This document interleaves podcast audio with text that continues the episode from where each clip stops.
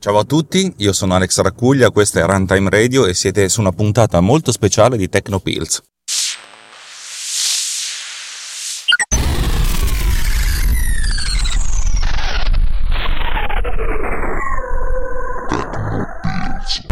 Non ho mai pensato di volerla fare una puntata del genere, però stamattina mi sono girati i coglioni per cui, per cui la faccio e ve la beccate. Allora, prima di tutto voglio ringraziare davvero tantissimo tutti quelli che hanno partecipato ieri alla puntata in live, in streaming, perché, perché, è stata veramente una figata cosmica. Non pensavo che tutta questa gente, tutti voi avreste voluto ascoltare le nostre opinioni e anche un po' folli. Probabilmente perché sono un po' folli e allora se ne siamo rimasti, cioè la gente è stata un po' più contenta di ascoltare noi.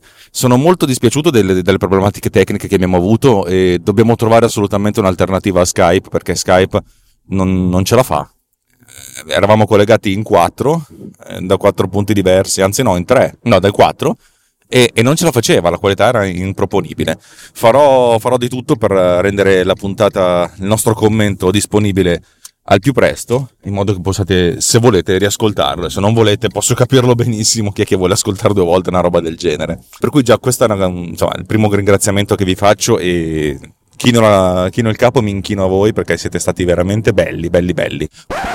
Punto numero due. Stamattina mi sveglio e guardo un po' i vari Twitter nel mondo e Facebook e arriva fuori un bel articolo, un bel, bel, post di un mio caro amico a cui voglio veramente bene, che conosco da tantissimo tempo, eh, che dice che tutti adesso tutti i, fan, eh, i fanboy Apple si rimangeranno tutte le, le cose che mi hanno detto, perché appunto i fanboy Apple prima odiavano gli Intel, poi quando Apple è passata a Intel, viva Intel, prima odiavano gli OLED e poi sono passate, eh, adesso che Apple è passata all'OLED per l'iPhone X, tutti, ale, ale, viva l'OLED, eccetera, eccetera. Diciamo che l'approccio è che Apple utilizza tecnologie vecchie e la gente, i fanboy Apple gli schifano, Apple utilizza tecnologie vecchie e le tecnologie nuove, non, insomma, gli fanboy Apple le schifano, per poi apprezzarle a pieno quando poi Apple cambia, eh, cambia registro e le utilizza.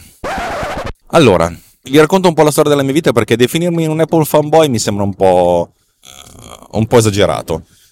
Io mi chiamo Alex Raccuglia, il mio primo, il mio primo Mac l'ho, l'ho, avuto nel 1993, cioè 24 anni fa. Eh, allora utilizzavo un sistema operativo che si chiamava System 7 e credetemi di acqua sotto i ponti ne è passata tantissima. Allora Apple faceva computer, lo status di, di società era Apple Computer e faceva solo quello. E secondo me il sistema operativo Apple era comunque molto più figo di, di Windows 3 prima e di Windows 95 dopo. Però vabbè, queste sono assolutamente opinioni personali.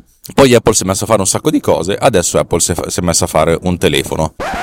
Io credo che Apple sia una società molto particolare, secondo me unica nel suo genere, e il fatto che sia una società fottutamente ricca, da un lato la fa rispettare da alcuni e da un lato la fa odiare da, da altri, però diciamo che fa le cose in maniera piuttosto univoca, cioè nel senso soltanto loro le fanno in questo modo, soltanto loro riescono ad avere dei margini così allucinanti sui prodotti che vendono. Senza però considerare il fatto che i margini che fanno sono sempre sull'hardware, perché il software in pratica lo regalano.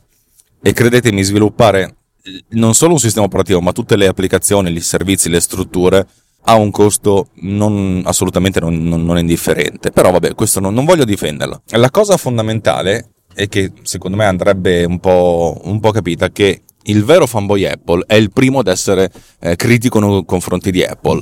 Eh, io utilizzo Apple da, da 24 anni e, e, ho utilizzato anche gli altri sistemi operativi. Ho utilizzato Android, ho utilizzato Windows, tutte le, le, le, le versioni di Windows da, da, dalla 3 in poi le ho utilizzate ho utilizzato il DOS, il mio primo computer è stato un, un MSX, poi subito dopo sono passato a un PC, un 8086. Continuo a, trovare, a trovarmi meglio con, uh, con, con la roba Apple, che costa molto di più, è vero.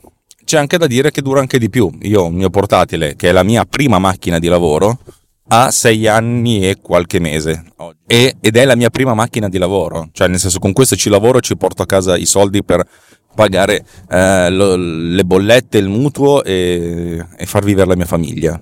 È una macchina che mi fa guadagnare. Eh, devo dire che i 1700 euro che spesi sei anni fa, con poi l'aggiunta della RAM, con poi l'aggiunta dell'SSD, sono comunque eh, valsi, valsi, la spesa. Perché? Perché eh, se avessi fatto questi, anche se avessi speso 2000, eh, 2000 euro in sei anni, sì, devo dire che ne è valsa abbastanza la pena. Apple è una, è una società che produce dell'hardware non obsoleto, però non cutting edge, mettiamola così, è vero? Però bisogna sempre stare lì a considerare l'esperienza utente. La maggior parte di quelli che mi dicono ah, l'hardware Apple fa cagare, poi gente che magari adora Nintendo che fa la stessa identica cosa, perché quello che fa Nintendo non è darti un hardware, ma darti l'esperienza. Ma quel, tutti quelli che vi vendono un prodotto non vi vendono l'hardware, vi vendono un'esperienza dove per esperienza non è che ha l'emozione, no, effettivamente la modalità d'uso di interazione con l'hardware stesso. Se questo, la modalità d'uso con l'hardware stesso funziona di più, chi se ne fotte che il processore non è all'avanguardia, che non ha 18 core, che non, che non, che chi cazzo se ne frega, se sta roba funziona, funziona. Poi bisogna dire che a, a volte l'obsolescenza programmata dei prodotti Apple, perché che, che, che ne dicano, secondo me c'è, soprattutto nella componente mobile, può far girare le palle. Però è un, è, un, è un, trade-off. La gente dovrebbe dire prendere o lasciare. Quest'anno il mio iPad quarta generazione non si potrà aggiornare a iOS 11. Eh, mi spiace perché mi piacerebbe molto averlo. Mi spiace che già iOS 10 o iOS 9 tutte le feature che avevano questi sistemi operativi eh, fighi, soprattutto dal punto di vista del multitasking, non, non, non, c'erano sul mio iPad. Mi spiace, mi fa girare un po' le palle, però è un trade-off che devo avere per avere un tablet che mi, che mi, che mi funziona. Eh, che mi funziona nel senso non che funziona, ma che mi funziona, che, con cui mi trovo e che, che, penso che sia produttivo o, o, piacevole da utilizzare per me. È una politica che magari posso non, non condividere, ma, ma, alla fine sono costretto a rispettarla perché Apple è anche questo, cioè prendere o lasciare. E devo dire che i numeri che fanno significa che un sacco di gente prende. Con questo non voglio fare il fideista a tutti i costi, non me ne sfrega assolutamente niente. Eh, ci sono un sacco di cose che mancano su Apple e un sacco di cose che costano troppo su Apple. Tipo le schede video. Io vorrei comprarmi una cazzo di scheda video per il mio eh, Mac fisso, ma i costi per la versione Apple sono, sono del doppio, oltre al fatto che la reperibilità è molto molto scarna. Ed è, ed è faticoso tutto questo, nel senso anche essere produttivi è molto, è molto, impegnativo e di conseguenza uno finisce per spendere un sacco di soldi e farli ripagare ai clienti, di conseguenza non dico che esce fuori mercato, però mm, ci si storce un po' il naso, cioè è tutta una serie di cose che uno deve, che uno deve considerare. Detto questo, il fanboy Apple è anche la persona più critica. Ieri abbiamo visto questo keynote eravamo in cinque, due detrattori dichiarati e tre fanboy dichiarati. E tutti abbiamo detto interessante, non è una rivoluzione come ce l'hanno venduta, assolutamente, stiamo parlando dell'iPhone 10, eh, iPhone X, e tutti abbiamo detto che per, per quello che costa è improponibile. Noi dobbiamo sempre però fare i conti col fatto che Italia ed Europa è quasi terzo mondo, soprattutto se le cose sono sviluppate in America. Gli Stati Uniti d'America hanno una, soprattutto le, le, le parti eh, della, dell'America più, eh, più, più, ricche, tra virgolette, io parlo di tutte le aree popolose, tipo New York, San Francisco, Boston, Washington, le zone più, più popolose, hanno un reddito medio che può anche andare dal 3 a 4 volte quello degli italiani. Per cui, per cui un, un, un telefono che a loro costa 1000 dollari è come se noi costasse 300. Capite che se, se uscisse oggi l'iPhone X, piace chiamarlo X, l'iPhone X a, a 300 euro non ve lo comprereste? Cazzo, lo comprerebbero tutti, perché l'impatto sul costo sarebbe quello. Dato che l'impatto è questo, è ovvio che qui in Europa abbiamo un approccio molto più, più come dire, vabbè, insomma, pensiamoci. E anche da dire che in Europa, ma anche negli Stati Uniti, cioè l'acquisto del telefono in sé è difficile che, che avvenga. Tendenzialmente arriva tutto attraverso l'operatore telefonico che annega i costi del telefono eh, ricaricando schifosamente i costi del piano d'abbonamento. Però questa è un'analisi ma, sin troppo da due soldi che non, non vale neanche la pena di, di, di fare più di tanto. Mi sono dilungato sin troppo perché mm, la, la, mia idea di questa puntata era una sorta di risposta pubblica e mm, per cui non è una puntata particolarmente costruttiva, ma vorrei che non fosse neanche particolarmente distruttiva. Il mio obiettivo è, è tendenzialmente semplice.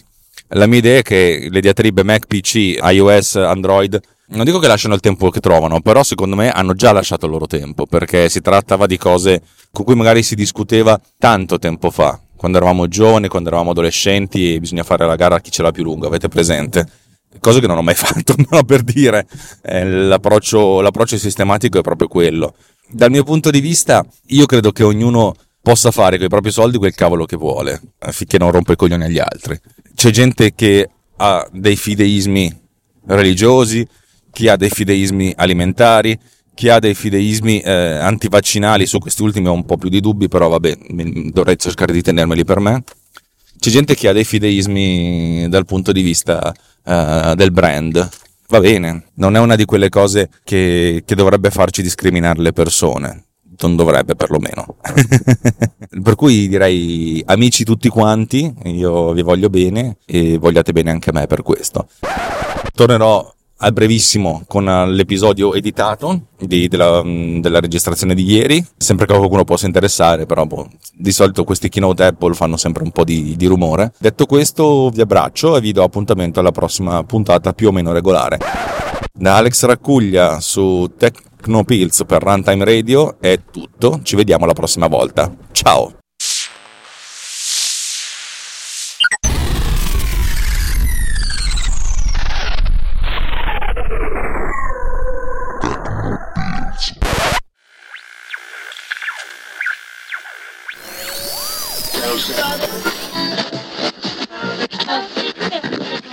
Buonasera a tutti e bentornati sul canale Filodiffusione di Rai Storia.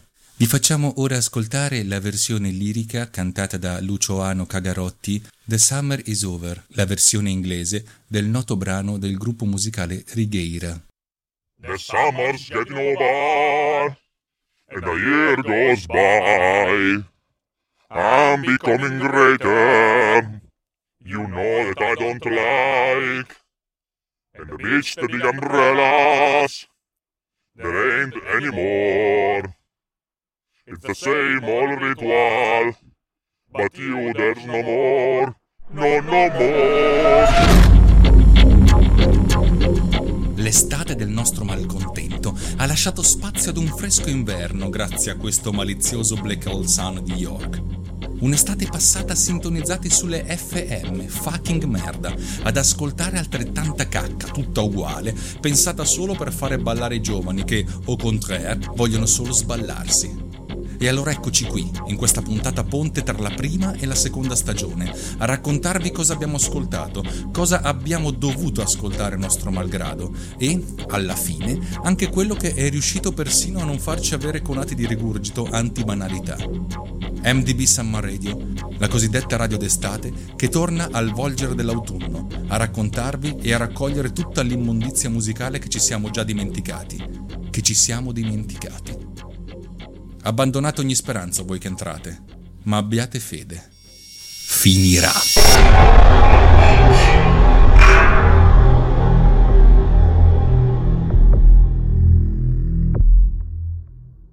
MDB Summer Radio episodio 30. L'estate sta finendo. Venerdì 15 settembre alle ore 21. Cercaci su Facebook, su Twitter e su tutti gli altri social network inutili per scoprire come ascoltarci in diretta. This podcast has been produced with Pod Cleaner.